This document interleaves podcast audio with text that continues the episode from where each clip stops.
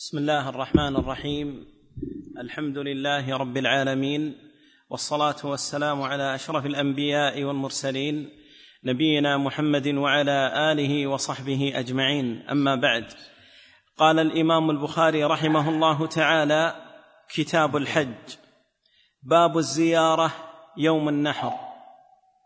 وقال أبو الزبير عن عائشة وابن عباس رضي الله تعالى عنهم أخر النبي صلى الله عليه وسلم الزيارة إلى الليل ويذكر عن أبي حسان عن ابن عباس رضي الله تعالى عنهما أن النبي صلى الله عليه وسلم كان يزور البيت أيام منن الزيارة هنا يراد بها طواف الإفاضة ويسمى طواف الصدر وطواف الركن. في هذا الحديث أن النبي صلى الله عليه وسلم طاف في الليل. في حديث ابن عمر وجابر رضي الله عن رضي الله عنهم أنه طاف صلى الله عليه وسلم في النهار. فمتى طاف صلى الله عليه وسلم؟ طواف الزيارة.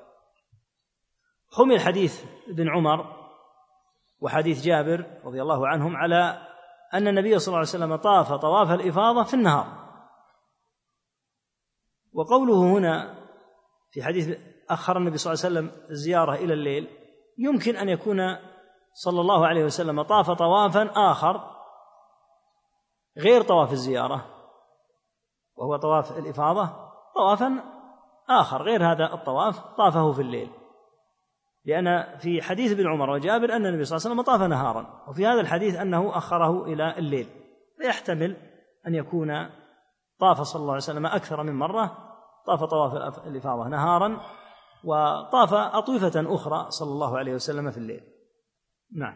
وقال لنا أبو نعيم حدثنا سفيان عن عبيد الله عن نافع عن ابن عمر رضي الله تعالى عنهما أنه طاف طوافا واحدا ثم يقيل ثم يأتي منى يعني يوم النحر ورفعه عبد الرزاق قال أخبرنا عبيد الله. قال أخبرنا قال أخبرنا عبيد الله. نعم. طاف طوافا واحدا ثم يقيل القيلولة تكون في النهار مما يعني أن الطواف هنا وقع نهارا. قال ثم يأتي منى يعني يوم النحر. فالحاصل أن الظاهر هو أن الجمع كما تقدم. نعم.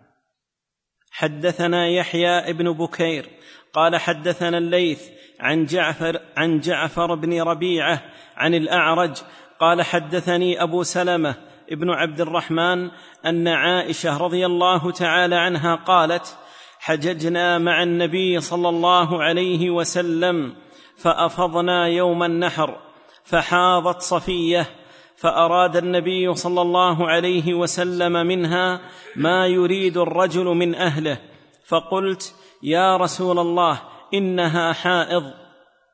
قال حابستنا هي. قالوا يا رسول الله أفاضت يوم النحر. قال قال اخرجوا. ويذكر عن القاسم وعروة والأسود عن عائشة رضي الله تعالى عنها أفاضت صفية يوم النحر. في هذا الحديث أن النبي عليه الصلاة والسلام بعد أن تحلل أراد من صفية رضي الله عنها ما يريد الرجل من امرأته يعني من جهة الجماع. فأخبر أنها حائض. فقال حابستنا هي يعني أنها إذا كانت قد حاضت فإنه لا بد من البقاء وانتظارها حتى تطهر مما يعني أنهم سيحتبسون بسبب أنها لم تطف. فأخبر عليه الصلاة والسلام أنها طافت يوم النحر وهو طواف الإفاضة قال اخرجوا. وفي اللفظ الآخر فلتنفر إذن. فدل على ما ذكره ابن عباس رضي الله عنهما وغيره أن الحائض خفف عنها في طواف الوداع. فإذا طافت طواف الإفاضة ثم حاضت فإنها لا تلزم بطواف الوداع خفف عنها وهذا من رحمة الله تعالى. ولهذا ينبغي أن تبادر النساء ولا سيما إذا خشيت أن تصيبها الدورة الشهرية ينبغي أن تبادر فتطوف طواف الإفاضة يوم العيد. فإذا طافت هذا الطواف ثم أصابها ما يصيب النساء فإنها لا تلزم بطواف الوداع بل يخفف عنها وهذا من فضل الله تعالى ومن منته. شاهد الحديث أنه أخبر صلى الله عليه وسلم أنها أفاضت يوم النحر. أفاضت يعني أنها طافت طواف الإفاضة. نعم. أحسن الله إليك. باب إذا رمى بعدما أمسى أو حلق قبل أن يذبح ناسيا أو جاهلا. حدثنا موسى ابن إسماعيل قال حدثنا وهيب قال حدثنا ابن طاووس عن أبيه عن ابن عباس رضي الله تعالى عنهما أن النبي صلى الله عليه وسلم قيل له في الذبح والحلق والرمي والتقديم والتأخير فقال لا حرج. ذكر هنا ما إذا رمى بعد المساء والمساء يدخل من بعد الظهر يطلق عليه مساء وكثيرا ما يطلق على آخر. النهار. ف إذا رمى بعدما أمسى يعني أنه أخر الرمي. النبي صلى الله عليه وسلم رمى يوم العيد مبكرا كما هو معلوم رمى قبل الزوال. فلو أنه رمى بعدما أمسى. وعمل عملا من أعمال يوم النحر قبل الرمي بمعنى أنه قدم الحلق مثلا أو النحر على الرمي. لا إشكال إن شاء الله. لأن النبي عليه الصلاة والسلام كما في الحديث هنا قيل له في الذبح والحلق والرمي والتقديم والتأخير فقال لا حرج. البخاري في الترجمة يقول إذا رمى بعدما أمسى أو حلق قبل أن يذبح ناسيا أو جاهلا.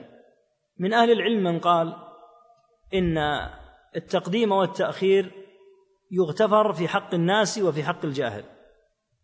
لورود لفظ لم أشعر من قبل السائل. لم أشعر ففعلت كذا قبل كذا. فهل الحكم خاص بالناس وبمن يجهل الترتيب لأعمال يوم النحر؟ أو هو عام؟ من أهل العلم من قال إنه خاص بمن ينسى أو يجهل وهو الظاهر من ترجمة البخاري. إذا رمى بعدما أمسى أو حلق قبل أن يذبح ناسيا أو جاهلا ما الجواب؟ يقول في الحديث لا حرج. وكأنه ذكر هذا القيد. وجاء هذا القيد عن بعض أهل العلم لكن كثيرا من أهل العلم على أن له أن يفعل ذلك عامدا حتى. وينظر الأنسب والأصلح. لا شك أن أن الترتيب كما فعل النبي صلى الله عليه وسلم هو الأفضل. لهذا قال الشيخ رحمه الله عبد العزيز الصواب أن هذا ليس بقيد يعني قوله ناسيا أو جاهلا. قال الصواب أن هذا ليس بقيد حتى لو كان عامدا لا حرج عليه. إذا علمنا أن من أهل العلم من يقول إن التقديم والتأخير يغتفر في حق الناس والجاهل. وآخرون يقولون إنه حتى لو تعمد فلا حرج. وذلك أنه قد يتعمد التقديم أو التأخير لمصلحة. فمثلا إذا أتى وإذا بالجمرات ملأى ومعه ربما يعني بعض كبار السن وبعض النساء فقال أنا لن أرمي في هذا الوضع سأنتظر. ثم قال لماذا لا أحلق الآن؟ وأنحر حتى يخف الرمي. إن شاء الله الصواب أنه لا إشكال بإذن الله عز وجل لا إشكال. ومن حكمة الله تعالى أن يخفف عن الحجاج حتى ينشغل طائفة منهم بعمل وطائفة آخرون بعمل فهؤلاء ينحرون وهؤلاء يرمون وأولئك يحلقون. ثم إذا انتهى هذا من حلقه وإذا بذاك وإذا إذا انتهى هذا من نحره وإذا بهؤلاء قد انتهوا من الرمي. فالذين رموا يأتون ويحلقون وينحرون والذين نحروا يجدون الجمرات قد خفت فيرمون. ففي هذا تخفيف. أما لو لزمهم جميعا أن يرموا جميعا في وقت واحد لكان هذا عسرا. وربما أتى وأمامه الألوف المؤلفة. فيقال انتظر حتى تخف هذه الزحام. أنت لن تستطيع أنك تخترق ولا ينبغي ولا يحل لك أن تتعمد الإضرار بمن أمامك. هؤلاء الآن أمامك قد سبقوك إلى الرمي. ليس لك أن تتخللهم وتدفع هذا. طيب ماذا أفعل؟ تنتظر. فقد ينتظر مدة طويلة حتى ينتهي الرامون من الجمرة هذه ثم الجمرة التي بعدها ثم التي بعدها فيتأخر. فلو أنه قدم فمن أهل العلم من يقول لا حرج لا إشكال. قدم يذهب في هذه الحال مثلا ينحر يقول النحر أخف وأيسر لي أو قد يكون محل النحر قريبا منه وموضع الجمرات أبعد. فيقول بدلا من أن أذهب وأرمي ثم إذا أنهكت رجعت أنحر الآن وأنشغل بهدي ثم إذا فرغت وإذا بالناس قد خفوا من الجمرات أذهب إلى الجمرات الذي يظهر إن شاء الله عز وجل والمتماشي مع قوله عليه الصلاة والسلام لا حرج لا حرج ومع قوله فما سئل عن شيء قدم ولا أخر إلا قال لا حرج لا حرج. هذا يدل الله أعلم على التخفيف. لكن يأتي أمر السعي وتقديمه على الطواف والكلام فيه إن شاء الله تعالى. نعم.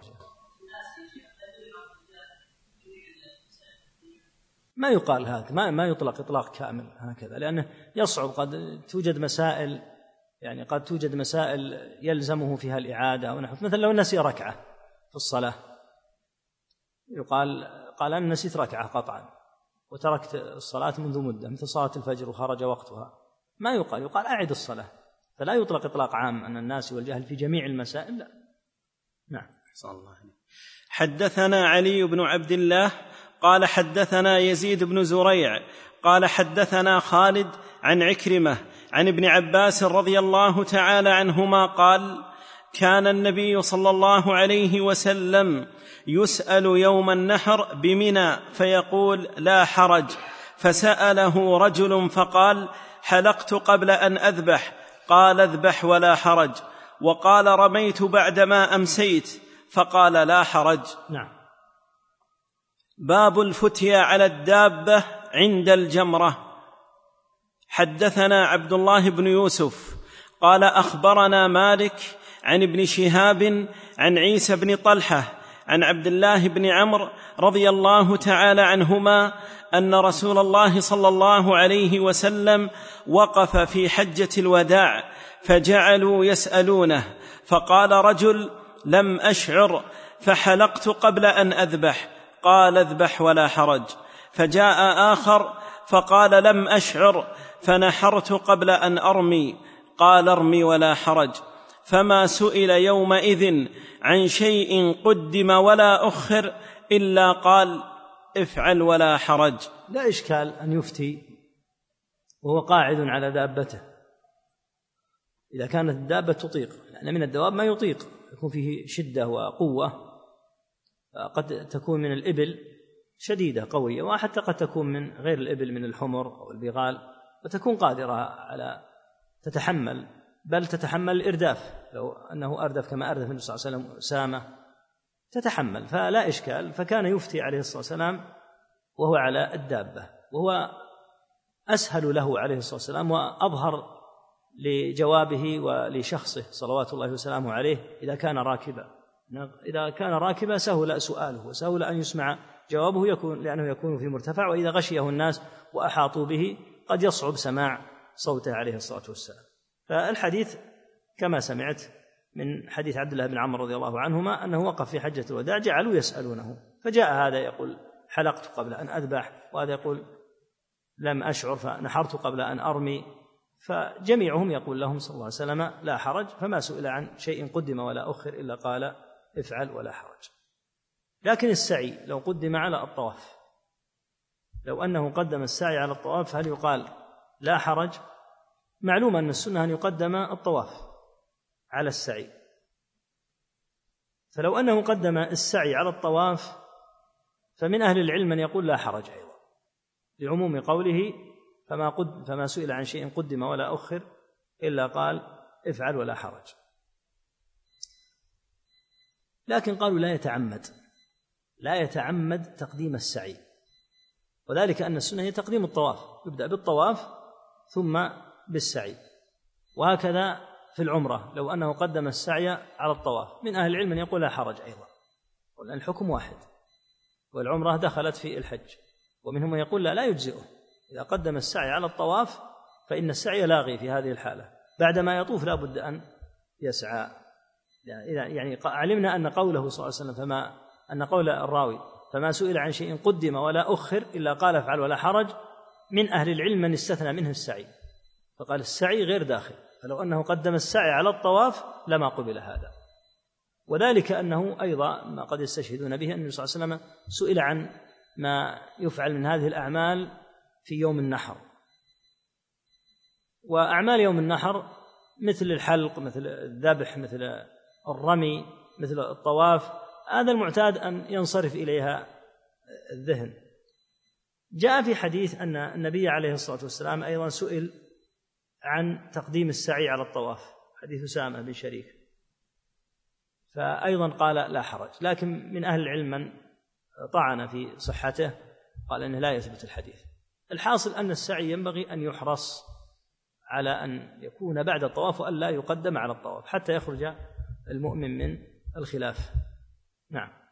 حدثنا سعيد ابن يحيى ابن سعيد قال حدثنا أبي قال حدثنا ابن جريج قال حدثني الزهري عن عيسى بن طلحة عن عبد الله بن عمرو بن العاص رضي الله تعالى عنهما حدثه أنه شهد النبي صلى الله عليه وسلم يخطب يوم النحر فقام إليه رجل فقال كنت أحسب أن كذا قبل كذا ثم قام آخر فقال كنت أحسب أن كذا قبل كذا حلقت قبل أن أنحر نحرت قبل أن أرمي وأشباه ذلك. فقال النبي صلى الله وأشباه؟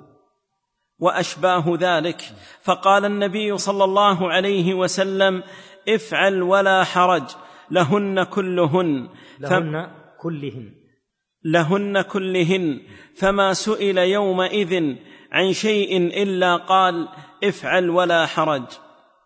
نعم هذا مثل مثل ما تقدم أن النبي عليه الصلاة والسلام كان يسهل في هذا لكن قد يستدل من يرى أن هذا خاص بالجاهل والناس بقوله كنت أحسب كنت أحسب أن كذا قبل كذا.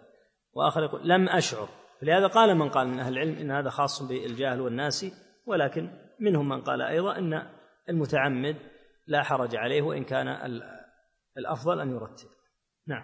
حدثنا إسحاق قال أخبرنا يعقوب ابن إبراهيم قال حدثنا أبي عن صالح عن ابن شهاب قال حدثني عيسى ابن طلحة ابن عبي ابن عبيد الله أنه سمع عبد الله ابن عمر ابن العاص رضي الله. أنه سمع عبد الله. أنه سمع عبد الله ابن عمرو بن العاص رضي الله تعالى عنهما قال وقف رسول الله صلى الله عليه وسلم على ناقته فذكر الحديث تابعه معمر عن الزهري. نعم.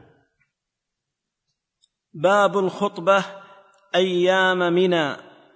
حدثنا علي بن عبد الله قال حدثني يحيى ابن سعيد قال حدثنا فضيل ابن غزوان قال حدثنا عكرمة عن ابن عباس رضي الله تعالى عنهما أن رسول الله صلى الله عليه وسلم خطب الناس يوم النحر فقال يا أيها الناس أي يوم هذا؟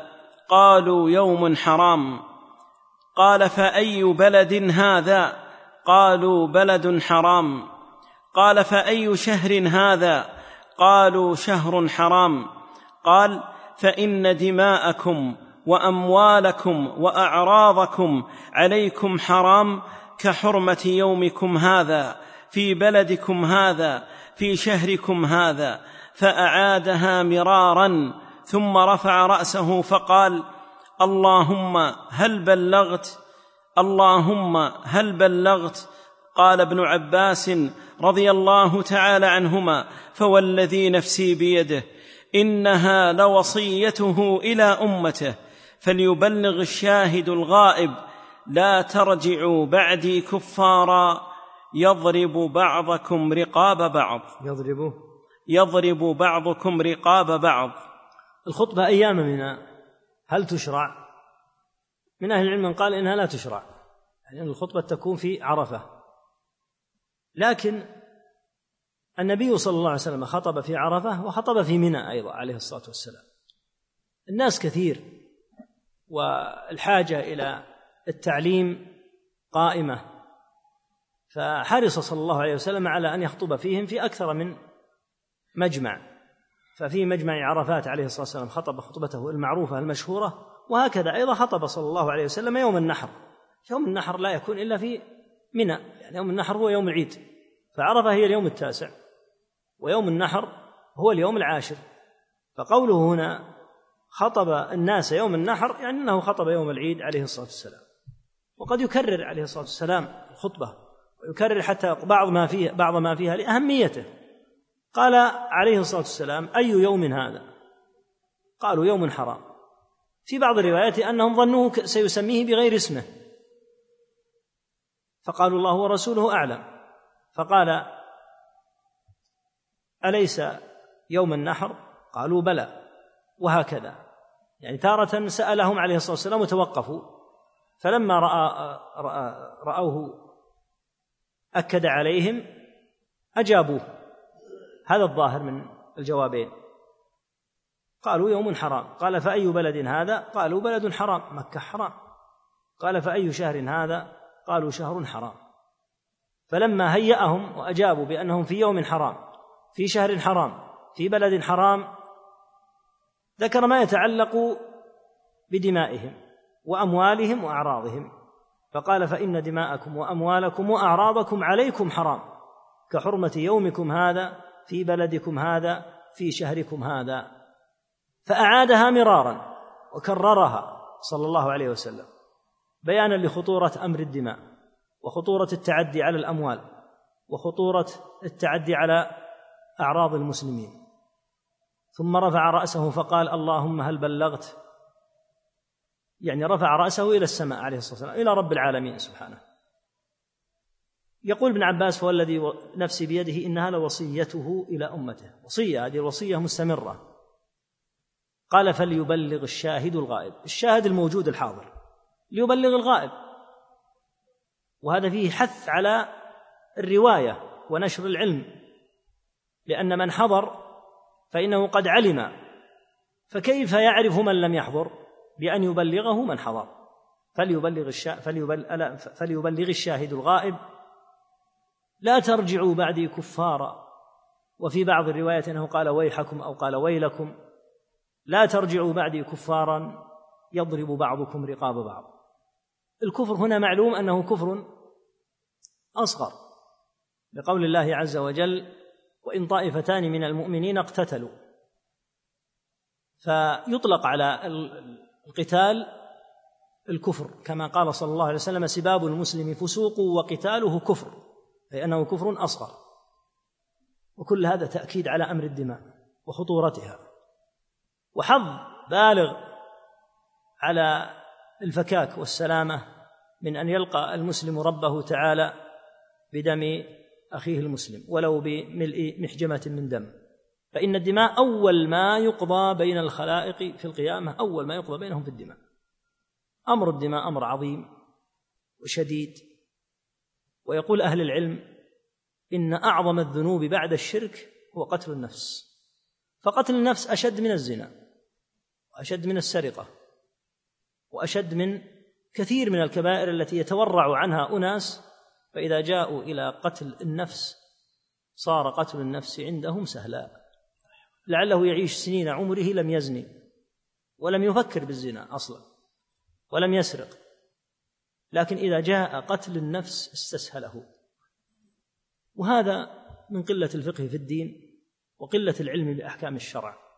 فإن الشرع حين رتب هذه المعاصي جعل الدماء في افظعها وأشدها فلا يوجد ذنب يمكن أن يقع فيه مسلم بعد الشرك قبل قتل النفس. ولهذا جاء في الحديث لا يزال المرء في فسحة من دينه ما لم يصب دما حراما فإذا أصاب الدم الحرام نزع منه الحياء ولهذا تلاحظ أن الإنسان إذا استسهل الدم الحرام يجترئ عليه وربما لا يموت إلا وقد قتل من الناس من ربما بلغوا المئات أو الألوف. وهذا من الجهل بالله وبأحكامه. الدم كما قال الشافعي رحمه الله تعالى وجدنا الدماء أعظم ما عصي الله تعالى بها بعد الشرك. قال ابن عمر رضي الله عنهما إن من, من ورطات الأمور التي لا مخرج لمن وقع فيها. أن يصيب دما حراما. الزنا يتاب منه. السرقة قد ترجع. ولا يعني ذلك استسهال الزنا أو السرقة. كلها كبائر وقدارات كلها فظائع. لكن هذه الكبائر بعضها أشد من بعض. لكن هذا الذي قتلته. وأزهقت روحه. كيف ستعيده؟ هذا لن يعود إلى يوم القيامة. يأتي في القيامة قد حمل رأسه. يقول يا رب إن هذا قتلني. فيسألك الله تعالى لما قتلته. في النساء أن العبد يقول قتلته على ملك فلان. وفي لفظ آخر لتكون العزة لفلان فيقول الله تعالى فإنها لي. العزة لله عز وجل فيبوء بإثمه. نسأل الله العافية والسلام هذا التساهل في الدماء. التساهل في الدماء بطريقة صار القتل فيها مظنونا. إذا توقع أن أحدا في هذا الموضع يمكن أن يصيبه فلا يهمه. يقتل ثلاثون يقتل أربعون المهم أن يصاب هذا الشخص. ويدمر موضع بأكمله حتى يصاب فلان. ثم ينجو فلان هذا ويهلك هؤلاء جميعا ممن لا ناقة لهم ولا جمل. هذا القتل الفوضوي والهمجي من الظلم والزور أن ينسب لدين الله تعالى. هذا ليس قتلا. هذا تخريبا وإفسادا في الأرض وإفساد في الأرض. هذا من التخريب والإفساد في الأرض بلا شك. القتل الشرعي لمن يستحق القتل له ضوابط. ويكون القتل بأسلوب يصل القتل إلى من يستحق القتل ولا يتعداه إلى غيره. أما أن تقتل المئات حتى يصاب فرد فهذا لا شك أنه من بدع الناس ومن ضلالاتهم العظيمة ومن الدلائل على استسهال القتل. من الدلائل على استسهال القتل وأن الدم صار شيئا سهلا في أعين الناس. يسهل عليه أنه يدمر موضعا يسقطه كاملا على من فيه من رجال ونساء وأطفال ومن قد يمر ممن قد يمر. من لا علاقة له أصلا بهذا الموضع على أساس أنه سيصيب فلان وفلان هذا الذي أريد قد يكون غير حاضر أصلا. فربما قتل مئة وأعيق مئات لأجل أن يصاب فلان ثم لم يصب أو أصيب إصابة يسيرة أو حتى أصيب وقتل لكنه لم يقتل حتى قتل معه. هذا من بدع الناس وضلالاتهم. ليس من القتل في سبيل الله. هذا ليس من الجهاد ولا من القتال. هذا من التدمير والتخريب.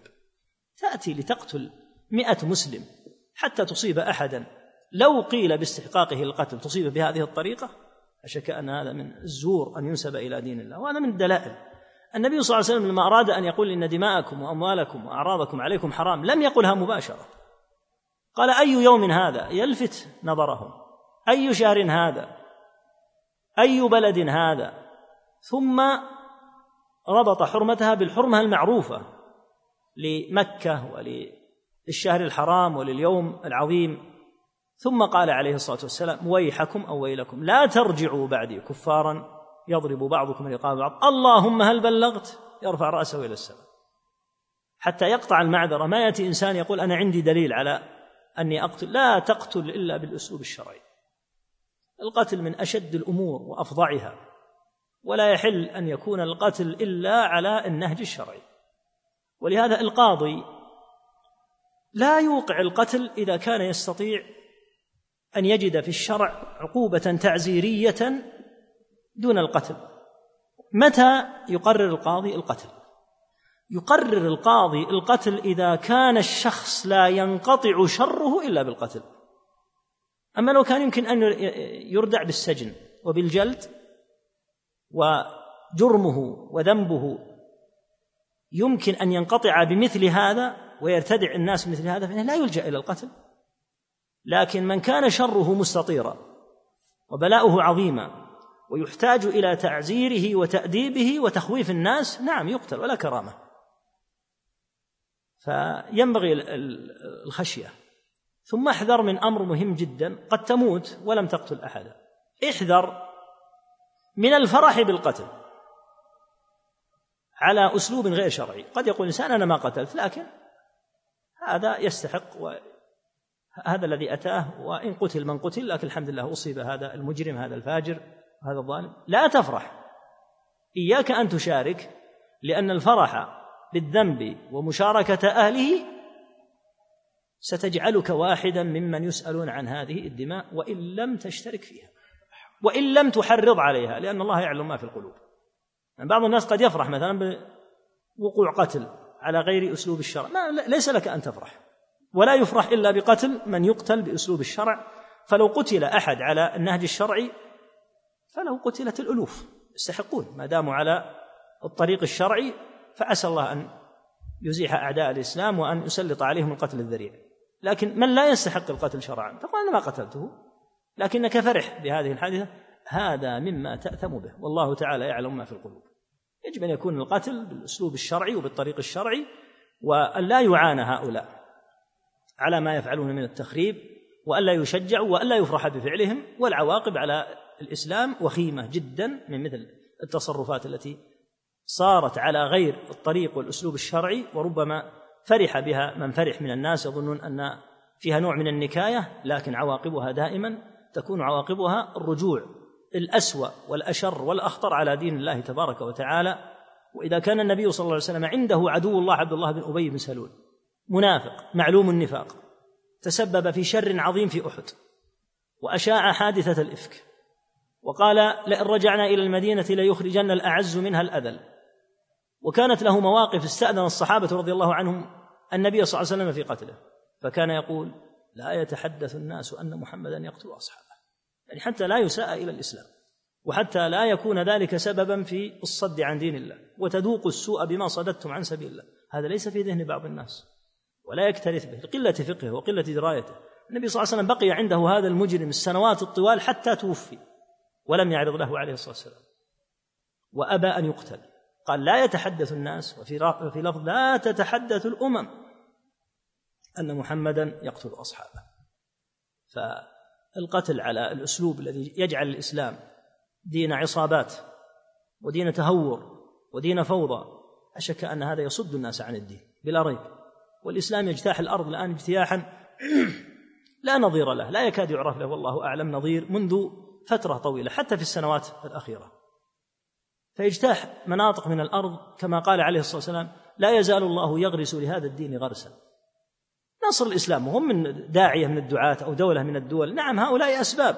لكن نشر الإسلام يتولاه الله عز وجل حتى لو لم يبذل فيه ما بذل. الله تعالى يتولى لا يزال الله يغرس لهذا الدين غرسا يستعملهم في طاعته.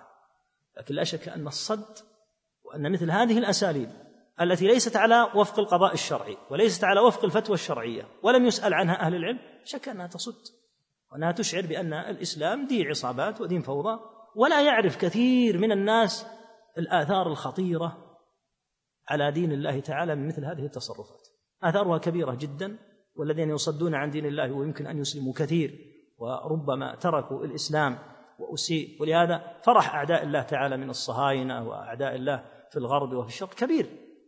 فرحهم كبير ولهذا يستغلون مثل هذه المناسبات ويستغلون أي شيء يلصق بالإسلام حتى ما يفعله الأوباش.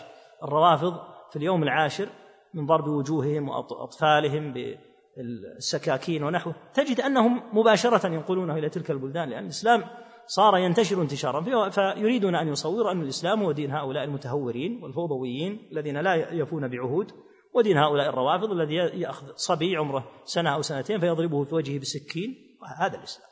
هذا الذي يراد أن يصد عن دين الله وإلا فاجتياح الإسلام الآن للأرض لا نظير له. فمثل هذه التصرفات الفوضوية لا شك أن لا يفرح بها ما يفرح بها طالب علم يفقه ويعلم. حتى لو نكأت حتى لو قتلت يعني عدوا لله عز وجل فسيجعلون عدوا آخر بعده. وقد قتلت مع هذا العدو من أعداء الله عز وجل قتلت ستة أو سبعة من المسلمين. يقول صلى الله عليه وسلم لو اجتمع أهل السماوات وأهل الأرض على قتل رجل مسلم لأكبهم الله في النار. هذا الذي قتلت لو, لو قتلت فردا واحدا من المسلمين بغير حق كان هذا من التجني وما ستسأل عنه. فكيف قد قتلت أعداد غفيرة من المسلمين بمثل هذه الأساليب التي ليست على فتوى أهل العلم ولا على سننهم ولا, ولا على طرائقهم ولا على هدي الصحابة رضي الله عنهم وهدي النبي صلى الله عليه وسلم في الجهاد. الله المستعان نعم. أحسن الله إليك.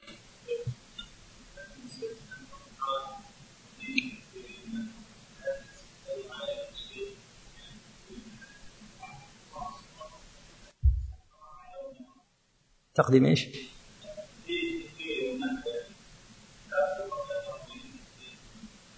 أخر لو أخر من الأعمال شيئا. يعني لو أخر طواف الإفاضة على سبيل المثال.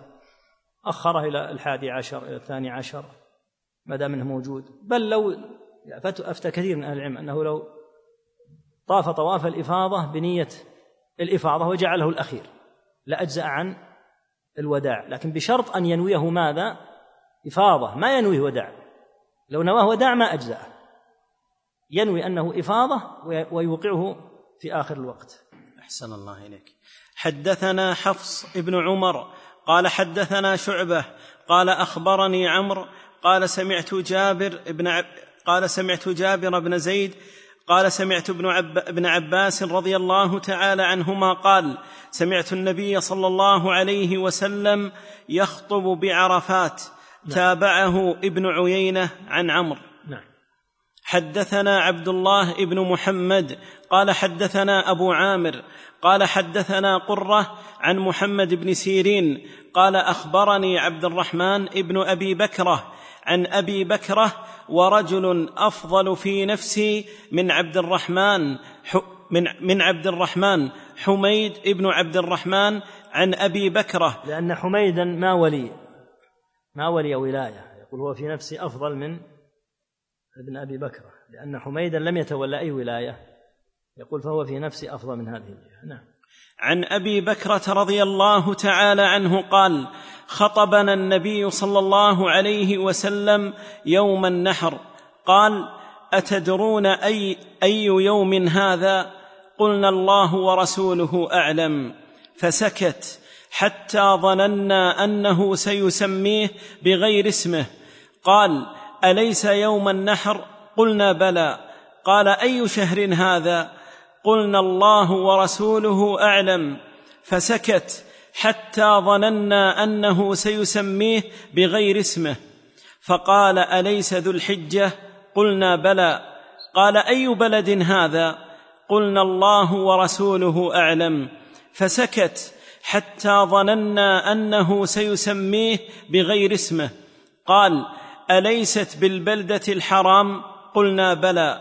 قال فإن دماءكم وأموالكم عليكم حرام كحرمة يومكم هذا في شهركم هذا في بلدكم هذا إلى يوم تلقون ربكم. ألا هل بلغت؟ قالوا نعم. قال اللهم اشهد. فليبلغ, الشا فليبلغ الشاهد الغائب فرب مبلغ اوعى من سامع فلا ترجعوا بعدي كفارا يضرب بعضكم رقاب بعض. نعم الحديث رواه أكثر من صحابي أنا في حجة الوداع سمعها أكثر من واحد من أصحاب النبي عليه الصلاة والسلام. هنا فيه الحظ الحظ على نشر العلم فليبلغ الشاهد الغائب. فرب مبلغ أو من سامع. قد يسمع الإنسان شيئا من العلم فيبلغه إلى من هو أفقه منه. رب رب حامل فقه إلى من هو أفقه منه. قد يكون حامل الفقه هذا أقل فقها ممن يبلغه لمن بعده. فيه الحرص. وله يكون له في هذه الحال يكون له الأجر أجر الإبلاغ. وهذا الذي يكون أفقه منه وأعلم منه وقد يستنبط منه أمورا وأحكاما بفضل الله تعالى ثم بفضل الإبلاغ. والإخبار علم هذا الفقيه. لكن لو أن هذا ما أبلغه ما وصله العلم. وفي هذا الحث على نشر العلم بالوسائل المتاحة و أن الله تعالى فتح للناس الآن من طرائق ووسائل العلم. وسائل العلم في العموم الأغلب هي كتابة و باللسان إما خطابة أو دروس. الآن فتح الله عز وجل من أبواب نشر العلم وسهولة تيسيره وبثه في الأرض شيء كثير. فينبغي على أهل الإسلام أن ينشروا العلم وأن يستفيدوا وينتفعوا من مثل هذه الوسائل حتى توجه التوجيه السليم. أكثر ما فيها شر وفساد مثل الشبكة وما فيها من انتشار هائل في أنحاء الأرض حتى دول كانت تمنع كتب السنة وأهلها صار الإنسان يستطيع أن يخترق الحدود ويصل إلى أولئك فالذين يمنعون كتب السنة مثل الروافض ونحوهم تستطيع أن تصل إليهم في بيوتهم وتوصل إليهم الخير ويهتدون ومن كانوا كفارا يسلمون. الخير كثير فلهذا يحرص الإنسان على أن ينفع الله تعالى به وأن تستغل ويستفاد من هذه الوسائل. نعم. حدثنا محمد بن المثنى قال حدثنا يزيد بن هارون قال أخبرنا عاصم بن محمد بن زيد عن أبيه عن ابن عمر رضي الله تعالى عنهما قال قال النبي صلى الله عليه وسلم بمنى أتدرون أي يوم, أي يوم هذا؟ قالوا الله ورسوله أعلم. فقال فإن هذا يوم حرام. أفتدرون أي بلد هذا؟ قالوا الله ورسوله أعلم. قال بلد حرام. أفتدرون أي شهر هذا؟ قالوا الله ورسوله أعلم. قال شهر حرام. قال فإن الله حرم عليكم دماءكم وأموالكم وأعراضكم كحرمة يومكم هذا في شهركم هذا في بلدكم هذا. وقال هشام ابن الغاز أخبرني نافع عن ابن عمر رضي الله تعالى عنهما وقف النبي صلى الله عليه وسلم يوم النحر بين الجمرات في الحجة التي حج بها في الحجة التي حج بهذا نعم. وقال هذا يوم الحج الأكبر فطفق النبي صلى الله عليه وسلم يقول اللهم اشهد وودع الناس فقالوا هذه حجة الوداع. بارك الله فيك.